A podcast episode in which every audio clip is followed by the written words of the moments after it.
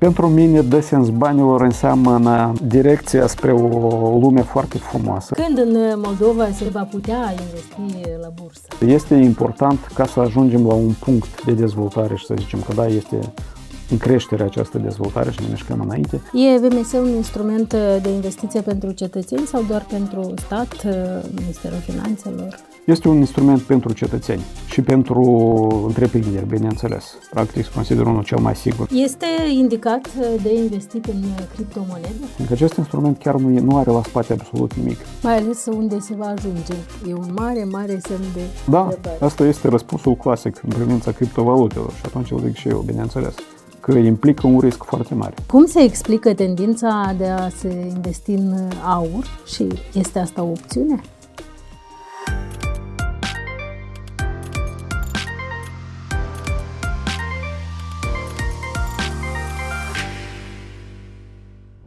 Domnul Sava, bună ziua, bine ați venit la podcastul de Sens Banilor. Bună ziua, mulțumesc de invitație. Sunteți de vreo 20 de ani cu ochii pe piață, în mod destul de activ. Ați început la Comisia Națională a Pieței Financiare, ați continuat cariera la Banca Națională a Moldovei, v-ați ocupat de reforma instrumentelor uh, financiare, uh, iar uh, în 2018 ați devenit primul director al depozitarului central unic al valorilor mobiliare, DCU pe scurt, așa se numește. La fel, vă este familiară reglementarea financiară, legea privind piața de capital, legea depozitarului unic. Sunt acte normative la care ați contribuit în mai mare sau mai mică măsură și sunteți magistru al unei universități din Marea Britanie în uh, reglementare financiară. Întâi de toate v-aș ruga să mă corectați dacă am greșit ceva. Nu ați greșit, aveți dreptate. Mi-am început activitatea în 2001, am peste 20 de ani de prezență în piața financiară. În 2015 am venit și am inițiat o colaborare cu Banca Națională a Moldovei. Ulterior am fost detașat în calitate de director al depozitarului central unic pe care l-am creat împreună cu o echipă de profesioniști de la Banca Națională. Acum recent am revenit la Banca Națională a Moldovei și prima mea interacțiune cu banca și această interacțiune este una care mă impresionează pentru calitățile profesioniste ale colaboratorilor la Banca Națională, pentru organizarea managementului, pentru calitatea guvernanței interne. Sunt lucruri chiar impresionante și nu cred că voi greși dacă voi zice că este una din cele mai avansate și mai bine organizate instituții. Aș zice că este important și e un subiect de care deseori mă lovesc în cariera profesională, ca o persoană care activează într-o instituție publică să aibă și o experiență de activitate în mediul privat. Și acești ani în cadrul depozitarului central unic, dar și anterior am avut și alte ieșiri în, în viața economică reală, viața economiei reale. Această experiență este una care ajută foarte mult un colaborator a instituției publice. Deseori putem vedea când o persoană în afara instituțiilor publice foarte mult cere de la o autoritate publică, insistă pe unele gânduri, propuneri, idei, în momentul în care ajunge în, într-o funcție publică devine și mai rigid. Ca să înțelegi toate aceste provocări din diferite perspective, cred că este important ca o persoană care pretinde că um, este un profesionist în domeniul instituții, activității autorităților publice, să și ia ceva timp să activeze pe piață, să activeze într-o structură privată.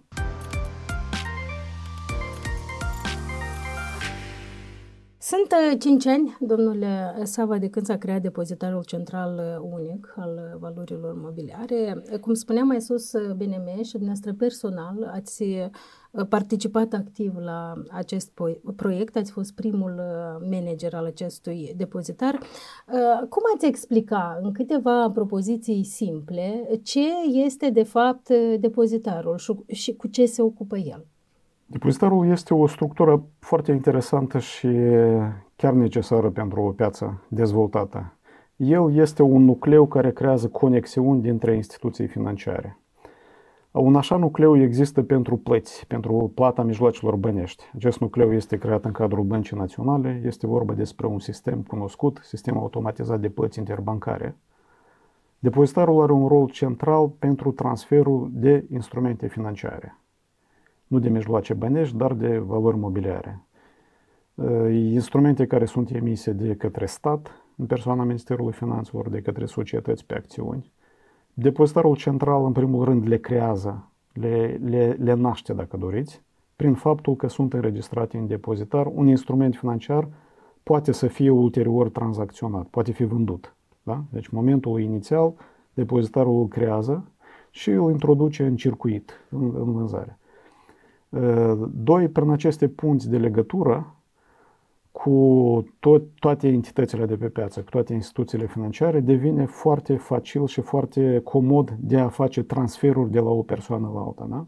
O persoană atunci când vrea să dorește să cumpere un instrument financiar, acest transfer de instrumente de pe numele meu, de exemplu, pe numele dumneavoastră, este reflectat și este efectuat prin intermediul depozitarului. Și, bineînțeles, aceasta este o descriere simplă, dar atunci când vorbim despre o țară, noi înțelegem că este o instituție sistemică, o instituție care permite ca aceste instrumente, în primul rând, să apară, în al doilea rând să fie transmise de la toate instituțiile, în al treilea rând să organizeze și să facă cât mai simplu acest transfer. Ce am de să facă cât mai simplu, iarăși prin conexiuni cu diferite sisteme informaționale sofisticate, complicate. Da? De exemplu, atunci când noi facem așa un transfer, se iau în considerație toți pașii următori. Să vă dau un mic exemplu. Uh, depozitarul de și unul din clienții noștri de bază este statul, în persoana Ministerului Finanțelor, care emite valori mobiliare de stat. În momentul în care aceste instrumente sunt vândute și statul își atrage bani și atrage mijloace ca să-și completeze bugetul, să-și formeze bugetul, uh, sistemul depozitarului deja creează toți pașii următori. În primul rând, la prima etapă, sunt preluați, dacă doriți, banii de la cumpărători și transmiși Ministerului Finanțelor, da? ca minister, ca cel care atrage bani, ca debitor. La o a doua etapă, depozitarul în mod automat asigură ca dobânzile pe care trebuie să le primească cumpărătorii ajung în conturile lor bancare, fără intervenția lor, fără a supraveghea cumva întregul proces. La o dată exactă care este stabilită chiar de la momentul inițial, cumpărătorul, deținătorul acestor instrumente va obține o dobândă și dobânda aceasta este calculată și efectuată ca plată de către depozitar. Și la etapa finală are loc răscumpărarea acestui instrument prin rambursarea mijloacelor de la Ministerul Finanțelor către cumpărător. Toate aceste etape și multe alte etape intermediare, dar le-am evidențiat cele de bază, sunt efectuate într-un mod automatizat de către sistem, ceea ce exclude riscul intervențiilor manuale. Deci, dacă v-aș ruga să continuați gândul, depozitarul central unic a rezolvat următoarea problemă, ce ați spune? A rezolvat mai multe probleme, era un ghem de probleme. În primul rând a centralizat aceste mici funcții care erau fracționate la etapa anilor 2015-16 între aproximativ 10 entități. Și a concentrat aceste informații în cadrul unei, unei singure instituții. În al doilea rând, a creat aceste conexiuni cu diferite entități care sunt de interes pentru noi. În primul rând cu băncile, cu societățile de investiții, cu sistemul de plăți, cu Ministerul Finanțelor. Vă ziceam că în 2015 existau circa 10 instituții care făceau aceste funcții. Fiecare dintre ele aveau diferite capacități interne și diferite sisteme, unele mai dezvoltate, mai puțin dezvoltate, dar exista o singură problemă. Ele nu erau între ele conectate cumva. La rolul de bază depozitarului ca să mențină aceste conexiuni. Da, e al doilea aspect crearea conexiunii. Și al treilea aspect, foarte important, bineînțeles, și unul cheie pentru noi, implementarea unui sistem informațional foarte sofisticat și foarte dezvoltat, care permite practic orice gamă de operațiuni cu instrumente financiare, care în primul rând a permis să menținem cerințele operaționale din, aceast, din perioada anterioară, doi, să mergem înainte cu ele, să le dezvoltăm. Și ceea ce facem în prezent este dezvoltarea unor noi direcții de activitate. Probabil vom vorbi ulterior despre ele.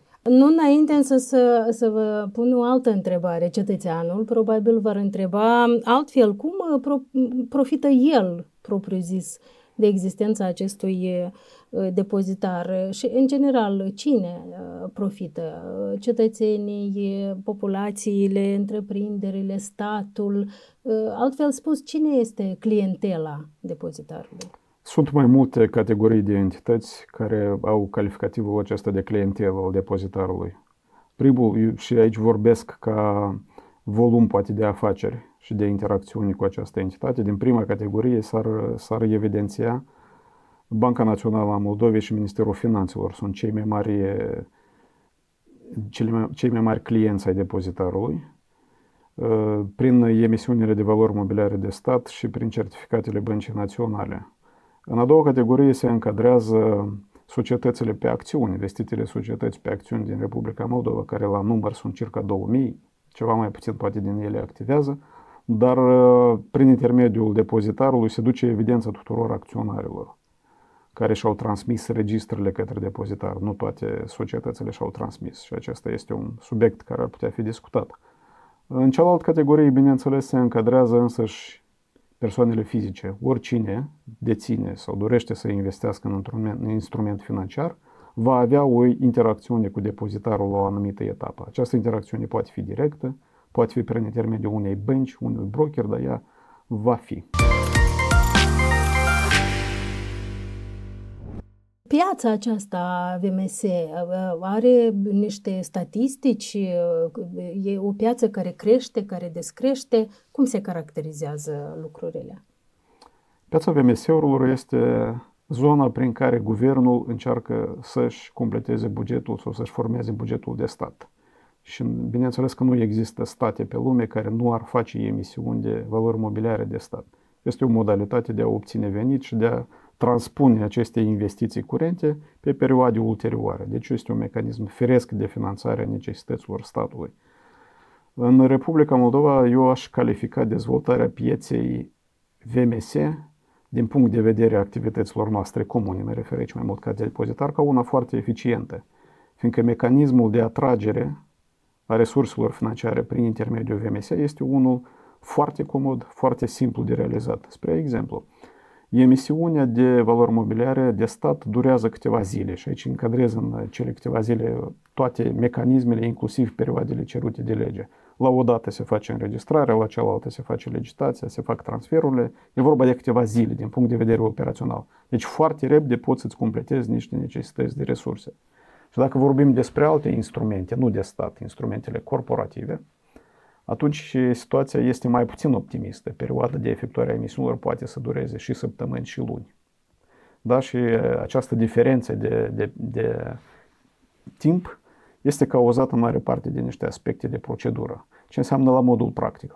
Statul poate să atragă resurse într-o zi, două, foarte repede. O companie va avea nevoie de mai mult timp.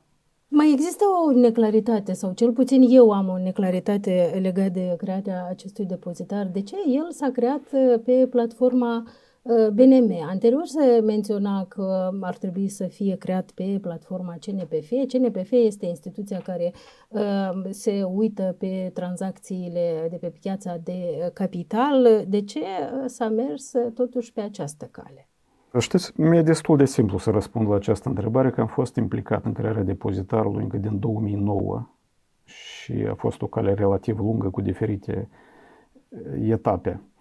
În primul rând, ce aș zice că, bineînțeles, CNPF este organul cheie de reglementare a pieței de capital și în gestiunea și în auspiciul comisiei, depozitarul se află din 1998. Da? Deci din 1998 a fost suficient timp ca să se creeze un, un depozitar de natura celuia care a fost ulterior creat sub auspiciul Băncii Naționale a Moldovei. Doar în anii 2012, 2013, 2014, când s-a ajuns la o etapă critică și se vedea că nu se evoluează pe această filieră și, din potrivă, degradează în multe privințe situația ce ține de registre, de activitatea de depozitare, de crearea conexiunilor, de implementarea unui sistem informal. Atunci s-a, s-a tras o linie și s-a pus așa ca o întrebare cheie. Cum am putea noi să dezvoltăm așa o, o, așa o sistemă informațională și așa o structură organizatorică? Și au fost uh, mai multe raționamente care a dus la crearea depozitarului de către Banca Națională a Moldovei. Voi, voi încerca să trec foarte succint prin ele, deși bineînțeles că e mult de discutat. În primul rând, situația critică din punct de vedere activității de depozitare și registrelor. Dar asta a fost punctul de start. Au fost multe evaluări la subiectul acesta, realizate de experți ai Băncii Mondiale, FMI, USAID și multe altele. Doi, s-a pus problema creierii unei noi instituții. Da, deci asta a fost deja al doilea etapă. Trebuie să creăm această instituție. Trei, s-a întrebat cine poate crea această instituție. Și cine asta înseamnă cine trebuie să aloce resurse pentru crearea instituției, cine are capacități instituționale, cine are capacitatea practică să implementeze așa un proiect. Și s-a ajuns la concluzia că unica instituție aptă este Banca Națională a Moldovei. Ea doar poate, în primul rând, organizatoric să creeze această instituție și vreau să vă zic că experiența creării depozitarului a fost una deloc ușoară, dar suportul care a fost din partea Băncii Naționale a fost crucial. Și fără acest suport sunt sigur că depozitarul pur și simplu nu se crea. Pe de altă parte, cred că este exagerat să zicem că depozitarele, deseori aud lucrul acesta, apropo, depozitarele sunt um, exclusiv gestionate, supravegheate, reglementate de către, de către agenții care supraveghează piața de capital. Și sunt multe experiențe, nu neapărat că mi le voi aminti pe toate, dar doar câteva dintre ele. Marea Britanie, Belgia, Cehia, Slovacia, Lituania, Letonia, sunt multe țări în care anume Banca Centrală gestionează depozitarele centrale, fiindcă am, am, am menționat anterior, sunt niște elemente sistemice de infrastructură. Și sistemică asta înseamnă că atunci când există o disbalanță în activitatea ei, o disfuncție în activitate, afectează toată țara. Da? Și atât funcțiile acestea critice, cheie, tocmai sunt transmise băncilor centrale, că doar ele au capacitatea să le mențină organizatoric foarte bine, inclusiv în situații de criză, da? dispariție de energie, indisponibilitatea sediului, personalului și așa mai departe. Da? Doar, doar băncile centrale pot să-și asume așa cheltuieli mari. Acestea, în mare parte, au fost raționamentele din care s-a direcționat în această parte a supravegherii și reglementării. Mi se pare firesc că Banca Națională realizează funcțiile acestea. În primul rând, din motiv că, suplimentar la ceea ce am zis, bineînțeles, că au fost alocate resurse, au fost alocate competențe, au fost alocate suport pe diferite aspecte IT. Peste, cred că nu am să greșesc, dar aproximativ 95, 96, dar poate și mai mult, procente din activitatea depozitarului central sunt instrumentele băncii naționale și valorile mobiliare de stat. Și doar circa 5%, dar poate și mai puțin, dacă vorbim despre volum de activități interne, volumul operațiunilor, sunt alte instrumente, instrumentele pieței de capital. Deci toate aceste raționamente luate cumulativ a dus la decizia că cea mai optimă soluție este crearea depozitarului și gestionarea proiectului acesta la nivel de țară de către Banca Națională a Moldovei. Bineînțeles, cu perspectiva ca în timp să se schimbe accentele dacă este necesar. Spre exemplu, să fie preluat acest depozitar de către un depozitar foarte vestit și puternic de peste hotare. Să se găsească alți acționari care ar fi apți să preia aceste funcții. Cum priviți, pe de altă parte, o inițiativă despre care știm că există uh, o inițiativă legislativă, este în derulare, prin care funcțiile de supraveghere a depozitarului central unic să fie uh, totuși atribuite CNPF-ului. E o inițiativă la care privesc calm. Mi se pare o, o, o posibilitate firească. În fond, nu văd aici nimic care ar putea să deranjeze, dar sunt mici, mici elemente la care aș poate aș atrage atenția. În primul rând, nu cred neapărat că este vorba despre un transfer a funcțiilor de supraveghere. Și de la crearea, am în vedere că de la crearea depozitarului, Comisia Națională, într-un mod sau în altul, a supravegheat depozitarul. Dar, în primul rând, CDPF este organul de supraveghere a cerințelor care țin de prevenirea și spălarea, prevenirea și combaterea spălării banilor pe piața de capital. Și sub acest uh, acoperiș, uh, bineînțeles că depozitarul făcea orice, orice, orice solicitare a CNPF-ului da? și orice reglementare impusă în domeniul acesta era executată. În al doilea rând, CNPF este instituția care preaviza normele de activitate ale depozitarului în privința operațiunilor pe piața de capital. Deci era o altă intervenție la nivel de reglementare, dar și de supraveghere acestor norme.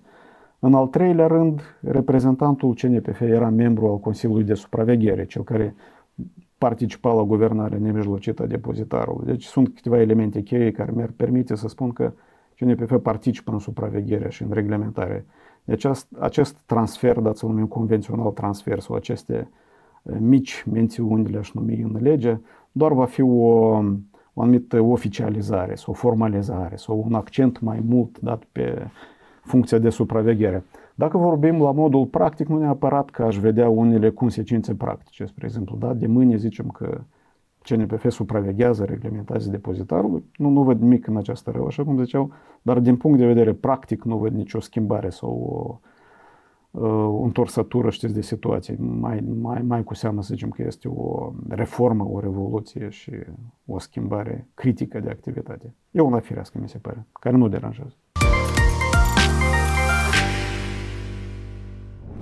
Schimbăm un pic doar registrul, domnule Sava, și am să vă întreb ceva ce presupun că interesează uh, pe toți. Care, uh, din punctul dumneavoastră de vedere, sunt cauzele uh, stagnării, subdezvoltării, în general a pieței de capital din Republica Moldova.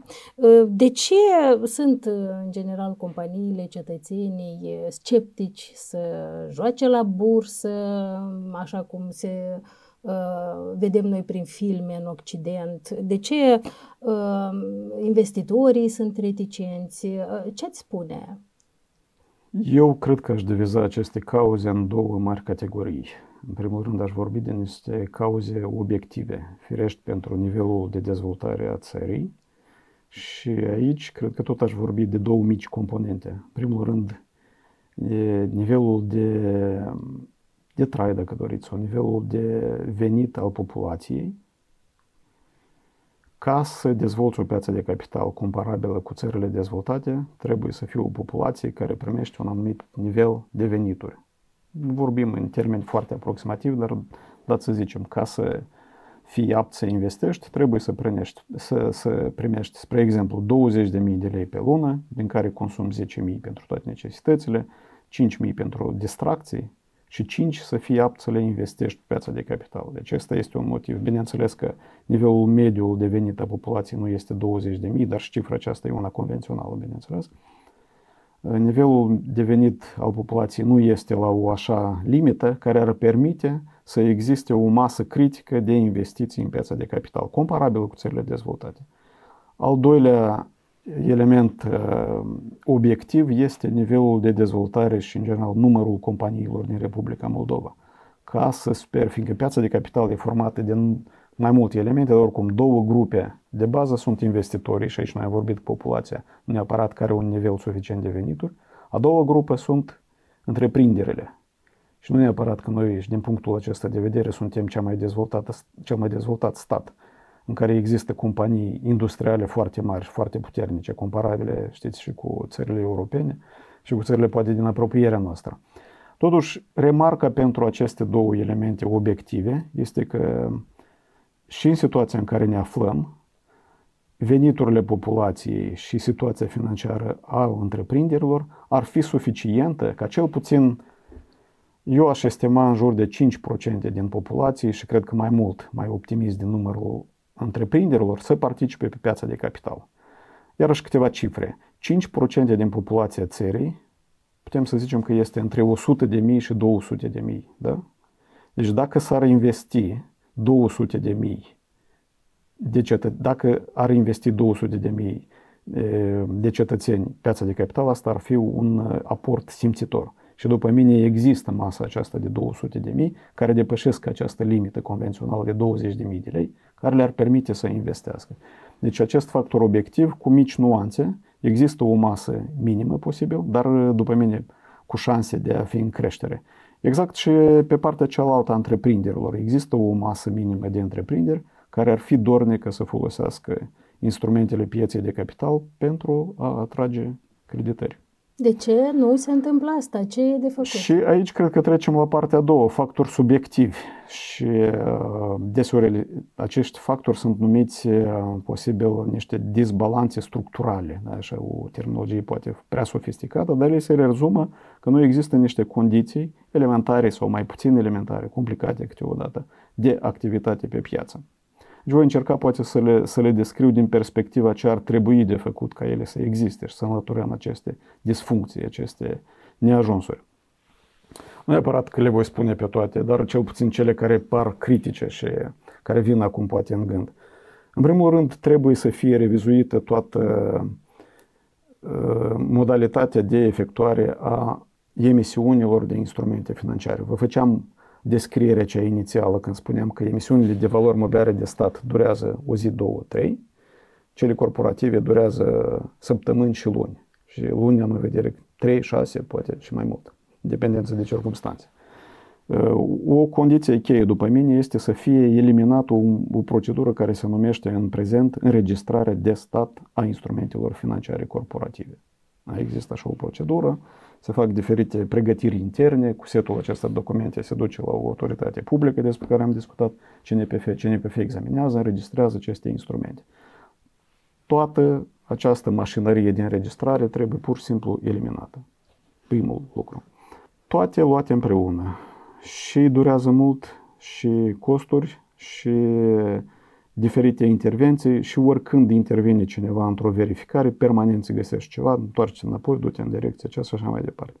A doua condiție este revizuirea, aș zice, tuturor costurilor operaționale pentru, pentru toate activitățile pe piața de capital. Uh, costurile operaționale pentru un transfer sunt foarte înalte în Republica Moldova. Să vă dau iarăși un, un exemplu care ne viza pe noi ca depozitar. Pentru diferite tranzacții și au fost așa precedente, depozitarul încasa un comision de 3.000 de lei, o taxă de stat, tot încasată de către organ de, de supraveghere, era de sute de mii de lei. Este o disbalanță foarte mare. Și nu vreau să intru în detalii din punct de vedere a modului în care se câștigă pe piața de capital, dar uh, investițiile acestea în care la moment investești, convențional vorbind, un milion și peste jumătate de an ți-l dublezi sau iai 10-20% din milionul acesta, ele se duc în trecut. Și dacă analizăm uh, modul în care câștigă cei care investesc pe piața de capital peste hotare, mă refer la companiile mari sau cei care dedicat investesc pe piața de capital, ei investesc nu din volume, dar din număr de operațiuni. Da? Am investit un milion și am câștigat doar 10 lei, încă un milion, încă 10 lei. Și cât mai, cât mai mult, cât mai înalt este numărul de operațiuni, de repetiții de acestea, cu atât este șansa mai mare să câștigi. Dacă fiecare operațiune este taxată cu 300 de mii de lei, atunci câștigul nu că este zero, dar este minus 290 de mii și așa mai departe. Da? Deci trebuie revăzută toată și tot șirul acesta, toată gama de comisioane și de taxe care se percep de la efectuarea unei operațiuni. Și aici mă refer nu doar la taxa de stat, dar la toate împreună. Da? O, o operațiune implică doi brokeri, depozitarul, transferurile bănești, taxa de stat, multe alte aspecte, taxele fiscale la urmă. Trebuie de revăzut ca ea să fie rezonabilă și comparabilă cu o piață dezvoltată. Fiindcă atunci când un broker va lua atâta, depozitarul va lua 0,009, dar există o taxă care ajunge la 300 de mii, ea pune pe brânci piața. Uh, următorul element.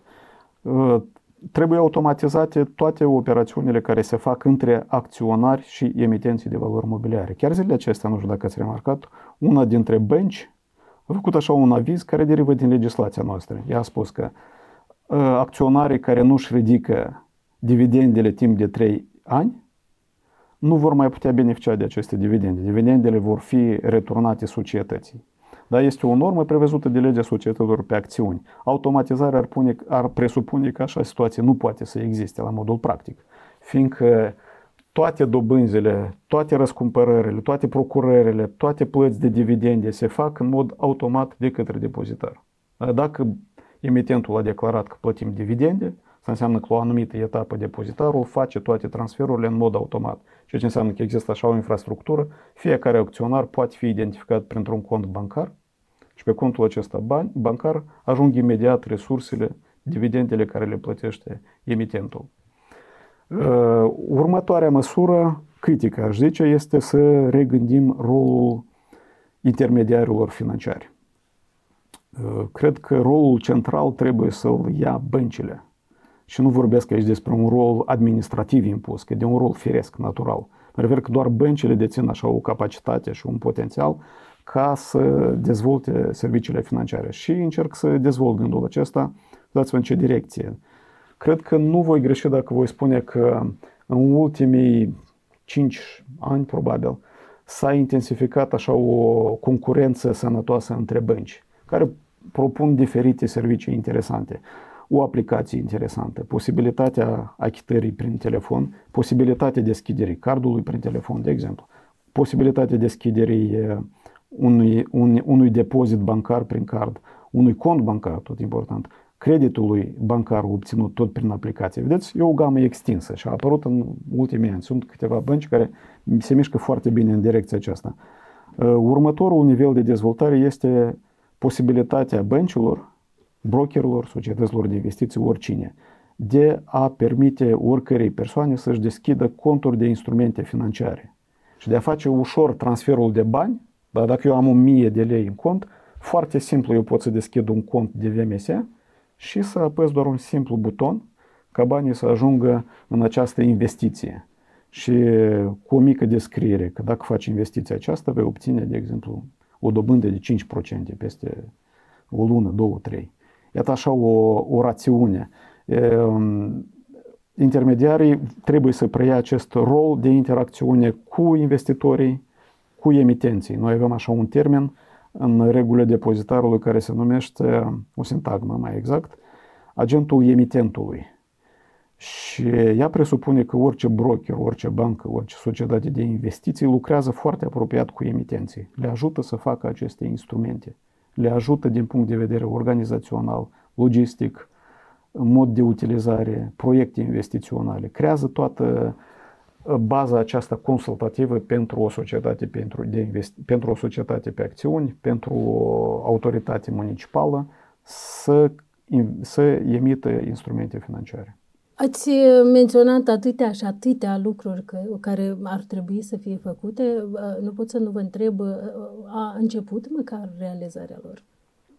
Parțial, da. Mai mult sau mai puțin aceste lucruri sunt cunoscute, fiindcă ele nu sunt noi. Ceea ce am spus eu acum, ele, este modelul clasic de activitate pe orice piață dezvoltată. La diferite etape, posibil să încercați sub diferite aspecte preluarea lor și implementarea, dar aș zice că încă este punctul de start. Da. Deci totul este de perspectivă și ceea ce am spus sunt doar elementele critice, sunt elementele cheie care, pe care trebuie să ne axăm. O idee care a apărut uh, recent în spațiul public, sau mai bine zis, a fost reluată recent în spațiul public, uh, e cea despre emiterea de către Moldova a primelor sale eurobonduri uh, pentru a-și diversifica sursele de finanțare pe piața externă. Cum priviți dumneavoastră această perspectivă? Este o idee rea, fiindcă pe piața financiară, dați vă zic așa, o, o axiomă generală. Niciodată o instituție financiară nu refuză să împrumute bani, să atragă bani și să dea credit de bani. Niciodată nu, nu trebuie să împrumut. Întrebarea cheie este care sunt costurile acestei operațiuni. Și câteva întrebări suplimentare care țin de pentru ce aceste resurse, care sunt riscurile adiacente și așa mai departe. Din punctul acesta de vedere, bineînțeles, nu este nimic negativ, din potrivă este o idee foarte bună. Dacă vorbim despre eurobonduri, dacă sunt întrunite câteva elemente critice, aș zice, și elemente cheie. Prima întrebare cheie, după mine, este care sunt costurile și directe și indirecte? Da, care este dobândă care urmează, cel puțin anticipată, bineînțeles că nimeni nu o să poată ținti din start, dar dacă anticipăm că dobânda aceasta va depăși o limită și apropo nu atât de înaltă, dacă ne axăm pe o dobândă foarte înaltă, noi vom atrage aceste resurse, dar va fi extrem de complicat. Aici vorbesc dintr-o perspectivă statală, dintr-o perspectivă macroeconomică. Va fi extrem de complicat să le întoarcem. Noi avem experiența țărilor din jurul nostru, pentru anii precedenți, aș zice câțiva ani în urmă, când uh, făceau emisiuni foarte solicitate peste hotare. Și întrebarea dar de ce erau atât de solicitate? E vorba de miliarde de euro, da? Fiindcă dobânzile erau extrem de înalte. Uh, aș pune la îndoială capacitatea unui stat, în sens că va crea foarte mari constrângeri și probleme dacă dobânzile depășesc 10, 12 sau ajung cel puțin până la 10, 8, 7, oricare n-ar fi pentru eurobonduri. Deci prima întrebare este aceasta. A doua este costurile. Bineînțeles că peste hotare există o echipă de extinsă, aș zice, de instituții financiare care cu plăcere vor intermedia aceste operațiuni și care vor asigura efectuarea plasamentelor, atragerea resurselor, oricât, oricât practic s-ar dori. Dacă costurile sunt foarte înalte operaționale, aceasta tot ridică o întrebare. A treia întrebare critică care va fi destinația acestor resurse. Dacă sunt niște proiecte investiționale foarte exacte, cu un randament investițional mare, de exemplu, se creează o întreprindere X care necesită 3 miliarde de euro, da? una care generează energie electrică pe, pe niște modalități foarte avansate. Extraordinară idee, ea generează și veniturile pe 10 ani înainte suntem asigurați că totul va fi rambursat. Iată, sub aspectul acesta, cred că este o idee bună. De altă parte, am impresia că surse interne sunt suficiente ca să acoperim acum cea mai mare parte a necesităților. Și orientarea spre surse străine, mijloace financiare străine, este rezonabilă, vă ziceam, dacă sunt îndeplinite condițiile cele inițiale. Costuri foarte mici, proiecte foarte exacte.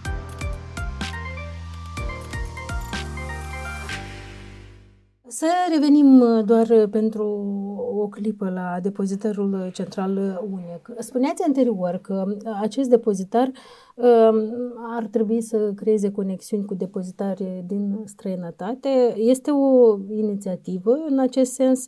Se discută despre ea de mai multă vreme, cel puțin am auzit în spațiul public discuții. Care sunt totuși perspectivele, iată, cum le vedeți dumneavoastră, pentru crearea unei conexiuni din astea între depozitari?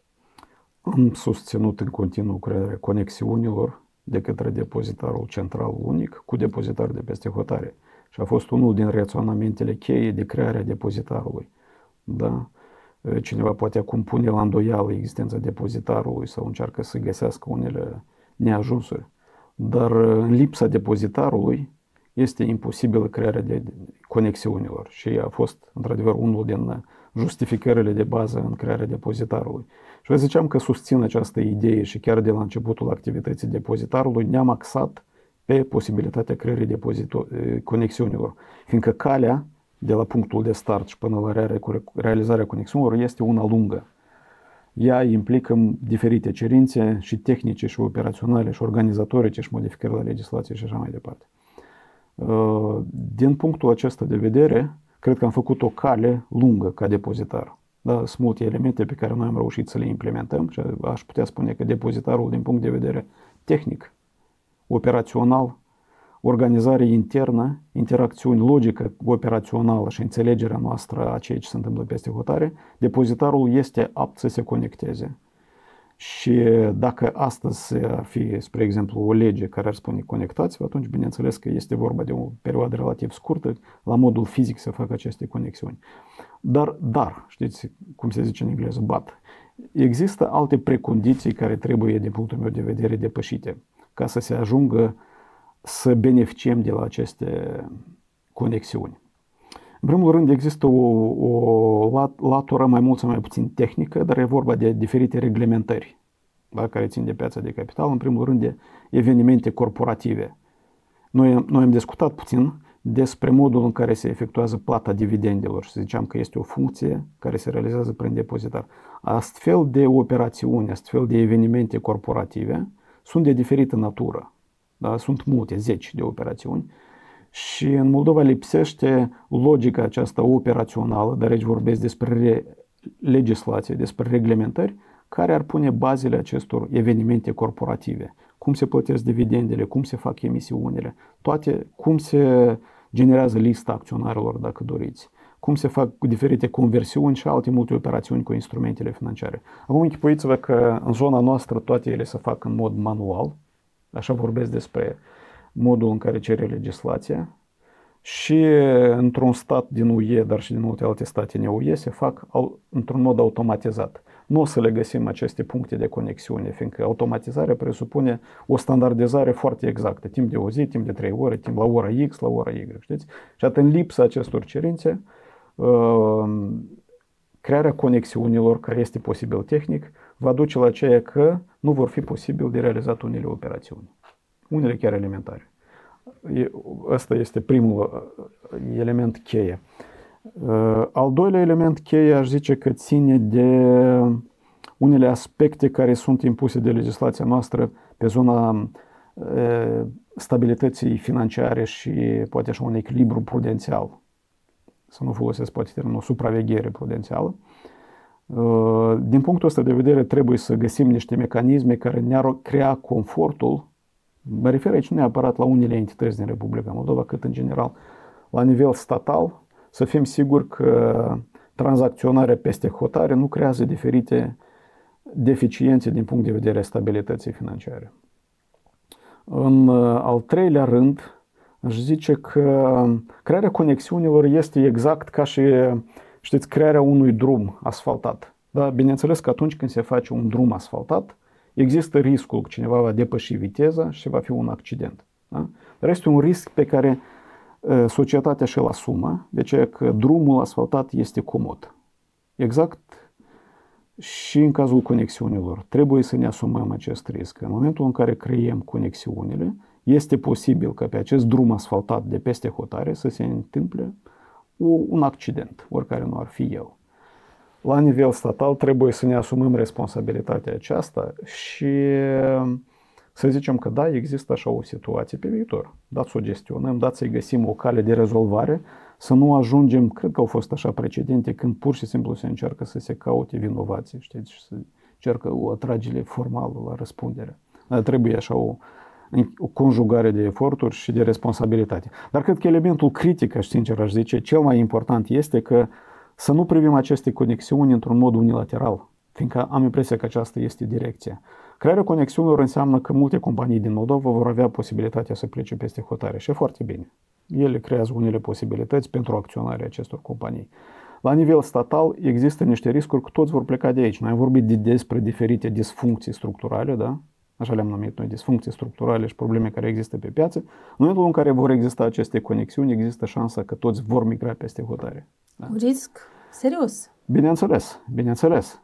Și de ce elementul critic este să încercăm să gândim piața de capital și să gândim așa niște măsuri care noi vom convinge pe cineva de peste hotare să vină și să ofere deja ei o bază investițională pentru Republica Moldova. Deci trebuie un program foarte bine închegat la nivelul organelor piețelor de capital, dar și mai sus, să găsească aceste modalități de convingeri, negocieri, condiții de activitate interne care vor atrage companii de peste hotare ce alte măsuri, ce intenții uh, are BNM pentru dezvoltarea uh, depozitarului. La depozitar aș vrea să ne referim acum. Uh, cum poate fi făcut mai atractiv? Aș zice că avem câteva direcții de bază în continuare. Ele țin, bineînțeles, de toate subiectele pe care noi le-am discutat anterior, fiindcă există o dependență directă și o legătură cauzală directă dacă sunt depășite aceste uh, cerințe de disfuncții structurale și cerințe de îmbunătățire, noi urmăm această direcție. Dar în orice caz, de-am uh, canalizat eforturile, în primul rând, spre crearea acestor conexiuni din punct de vedere tehnic și așteptăm ca să fie depășite și acele aspecte despre care am vorbit mai sus. Este un exercițiu deloc simplu, deloc trivial, dacă doriți, dar eu încercăm să-l ținem, acest exercițiu, încercăm să-l ținem în mâini foarte bine. La al doilea nivel, vom reorganiza modul de efectuare a evenimentelor corporative. Vom încerca să stimulăm noi modificarea legislației în așa sens, în care toate aceste operațiuni despre care am vorbit, plata dividendelor, răscumpărarea obligațiunilor municipale, plata dobânzilor, modul în care se efectuează investiții, procurări, să fie optimizate din punct de vedere tehnic. Da? Aceasta ar presupune că trebuie să facem așa niște conexiuni bine gândite cu băncile, cu societățile pe investiții, ca investiția să fie, așa cum se zice, la un click distanță, ca la modul practic persoana să deschidă aplicația bancară, da, bank client sau investiții client pe care o avea societăți de investiții, oricum n-ar fi să-și vadă mijloacele în cont și să poată să investească în alt colț de instrumente. Toată aceasta presupune chiar un lucru tehnic foarte complicat, foarte delicat, aș zice chiar, chirurgical într-o anumită măsură, el trebuie depășit. Uh, vom urma, bineînțeles, acele tendințe, dacă ele se vor mișca înainte, de reorganizare și de dezvoltare a bursei de valori din Moldova. Da, există așa o inițiativă de dezvoltare pentru a elargi capacitățile ei modul în care se efectuează operațiunile și atunci noi vom răspunde acestor necesități, fiindcă suntem apți din punct de vedere tehnic și operațional. Suntem doar în așteptarea bursa să-și ridice aceste capacități. Pe final, domnule Sava, am ajuns la o rubrică mai relaxată a emisiunii noastre, se numește uh, Despre bani pe scurt. Propun să începem. Vă rog. Uh, dacă ești antreprenor în Republica Moldova, în ce poți investi azi? În produse bancare, și sunt mai multe, alături de depozite, în valori mobiliare de stat, în valori mobiliare ale unei instituții bancare, și mă refer aici la obligațiuni, este o nouă inițiativă care trebuie cumva susținută, în vedere cel puțin la uh, cel puțin la nivelul unor discuții pe care le portăm acum, să zicem că este așa o, o alternativă de investiții. Dacă ești un simplu cetățean, în ce poți investi în Republica Moldova? În aceleași instrumente, cele trei de bază despre care ziceam, depozite bancare, VMS-uri, noile instrumente ale, ale societăților pe acțiuni și ale uh, unor instituții specializate de natura obligațiunilor băncilor sau obligațiunile municipale. Da, partea proastă este că nu sunt un număr suficient și nu sunt suficient de variate ca posibilități. Mai mult sau mai puțin ele se reduc la niște zone relativ mici. Oricum, încercările de a depăși aceste limite sunt foarte de apreciat. Ce este un VMS? Abrevierea valorilor mobiliare de stat, instrumentul prin care statul își atrage un credit și pentru aceasta plătește o dobândă celor care investesc în VMS.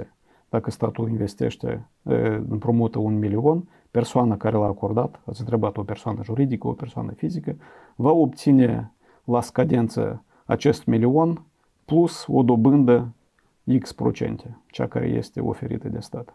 E VMS un instrument uh, de investiție pentru cetățeni sau doar pentru stat, uh, Ministerul Finanțelor?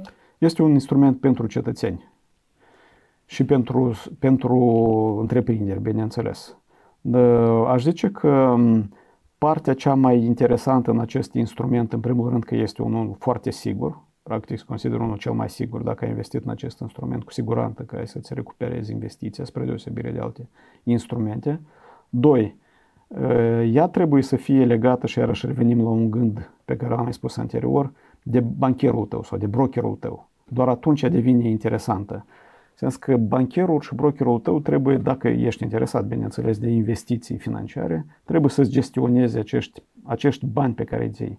Important că la o anumită etapă să decizi că banca mea este X, brokerul meu este Y, poftim, v-am dat resursele mele investiționale, lunar poate le completez, dar foarte simplu trebuie să efectuez această investiție. Deci brokerul, băncile, și ziceam că băncile trebuie să preia acest rol înainte, Ă, sunt un element critic și cel mai important interacțiunea cu investitorii. Apropo, această interacțiune nu trebuie neapărat să fie făcută fizic. Da? Ne așezăm la masă, am discutat. Aceasta e suficient să o faci odată la o primă interacțiune. Ulterior trebuie transpusă deja cea aplicație bancară pe care o așteptăm să apară. Dacă nu în acest an, peste un an, peste doi, ea va apărea. Va apărea la etapa când trebuie să apară, nu trebuie forțate lucrurile, bineînțeles. Cu ce dobânzi se operează aici ca să aibă cetățeanul cele echivalentele, cele echivalente depozitelor bancare. Dar nu există diferențe, ele oferă diferite posibilități la diferite etape, cu mici variații, independentă de circunstanțe. Dacă persoana este orientată spre investiții cu un randament mai mare, atunci trebuie să găsească în primul rând societăți pe acțiuni interesante. Sunt, bineînțeles, așa societăți. Doi, să găsească etapa când aceste societăți sunt vândute de către acționarii curenți. Trei, să reușească să ofere un preț suficient de înalt ca să procure aceste acțiuni. Da, și aici vorbim despre câteva zone diferite. Dacă vorbeam prima categorie de instrumente sunt cele cu dobândă fixă, cele care există o certitudine că investiția va fi returnată și se va achita o dobândă. În al doilea caz, când se investește în acțiuni, există posibilitatea ca nu neapărat să-ți recuperezi și acea investiție, dar cel puțin există alte avantaje pentru investițiile în acțiuni. Nu neapărat obții dividende, dar ai posibilitatea să te implici în gestionarea unei întreprinderi ca acționari. Și asta tot poate să ofere anumite avantaje sau să corespundă unor interese. Când în Moldova se, putea, se va putea investi la bursă? Ă, când vor fi depășite problemele despre care vorbeam, uitați-vă, este important ca să ajungem la un punct de dezvoltare și să zicem că da, este în creștere această dezvoltare și ne mișcăm înainte, este important cu aceast, toate aceste măsuri să fie în complex. Dacă una dintre ele nu va fi depășită, atunci noi nu vom reuși. Și um, deseori eram întrebat de ce apariția depozitarului nu a impulsionat semnificativ piața de capital. Fiindcă depozitarul nu și-a pus așa scop și nici nu poate să-și pună așa scop. Depozitarul are o funcție tehnică, cea despre care v-am zis, una de infrastructură, crearea conexiunilor, crearea legăturilor dintre persoane, crearea conturilor de instrumente financiare. Ca să ajungem la punctul acesta de start în dezvoltare, este necesar să depășim cele câteva elemente chei despre care am vorbit. Anularea înregistrării emisiunilor, clarificăm ce facem cu taxele, regândim rolul și locul intermediarilor, regândim apariția instituțiilor, organismelor de plasament colectiv, iată tot cirul acesta de întrebări. Este indicat de investit în criptomonedă? Cel puțin nu este recomandarea mea. Deci cei care ar face așa o investiție, presupun că o fac doar dintr-o dintr-un considerent de, de promovare masivă a acestui instrument, fiindcă acest instrument chiar nu, e, nu are la spate absolut nimic. Toate, toate, în general, toate instrumentele financiare, vorbim o gamă foarte extinsă și începând cu banii, bineînțeles, și instrumentele despre care am vorbit, au la spate ceva care susțin valoarea lor. Da? Poate să fie diferită forma susținerii. Câteodată ea este încredere. Statul emite bani, eu zic unele state emit bani pe încredere, alte pe rezerve valutare, alte pe rezerve, pe, pe rezerve de aur și așa mai departe. Criptovaluta nu are nimic. Ea, într-adevăr, este cripto. Este o, un element care ține doar pe încrederea unor sisteme pe care nu le cunoște absolut deloc. Cel puțin eu nu aș, eu nu aș investi în ele, fiindcă nu mi este clar mecanismul de funcționare lor. Da, există numai un vârf de piramidă cunoscut, cel public, care poate fi. Ce stă totuși la, la, la spatele acestor instrumente, cred că este absolut e o zonă necunoscută, oricine nu ar spune că este cunoscut ceva. Da, partea cunoscută se știe, cum sunt generate ele, cum se păstrează ele, unde intervin și așa mai departe. E cunoscut. Eu zic geneza acestui instrument și care este elementul final acestui instrument, nimeni nu o să-l spune. Cine l-a creat, de exemplu, cum l-a creat, cum, se, cum, te, cum sunt ele reflectate în uh, aceste transferuri. Urmă, chiar și evoluția prețului tot este și în, uh, sub semn de întrebare mai ales unde se va ajunge. E un mare, mare semn de da, întrebare. Da, asta este răspunsul clasic în privința criptovalutelor și atunci îl zic și eu, bineînțeles, că implică un risc foarte mare. Și uh, cum se explică tendința de a se investi în aur și este asta o opțiune? Uh, este o opțiune și este o opțiune interesantă după mine și la o anumită etapă de dezvoltare a pieței de capital, chiar în Republica Moldova, dacă va fi o evoluție, bineînțeles, în creștere, atunci va trebui să existe posibilitatea investirii în, un, în unele instrumente care au ca acest spate aurul. Da? Și care, bineînțeles, nu vei procura fizic în geantă aur, dar vei cumpăra un instrument care este reflectat într-un aur depozitat la o bancă, de exemplu. Deci este o investiție foarte firească care și-a dovedit eficiența timp de sute și mii de ani. Vă mulțumesc! nu înainte de a vă îndemna să ne spuneți ce înseamnă pentru uh, consilierul Băncii Naționale Alexandru Sava sloganul podcastului nostru Dă sens banilor. Uh-huh. Pentru mine Dă sens banilor înseamnă direcția spre o lume foarte frumoasă, lumea financiară. Ea, bineînțeles, că este privită ca ceva foarte rațional și foarte neemotiv ea așa și trebuie privită rațional și neemotiv, dar oricum este o, lună, o lume frumoasă în felul său, lumea banilor, cea care oferă posibilitatea de a realiza unele necesități curente, posibilitatea de a exista, posibilitatea de a face unele extinderi în activitate profesională, posibilitatea de a îmbunătăți lucrurile, de a multiplica, dacă doriți, frumosul. Din punctul acesta de vedere, doar așa privesc banii ca o mijloc care ne permite să atingem niște scopuri. Iar acum chiar vă mulțumim, vă mai așteptăm la acest podcast. Mulțumesc cu plăcere!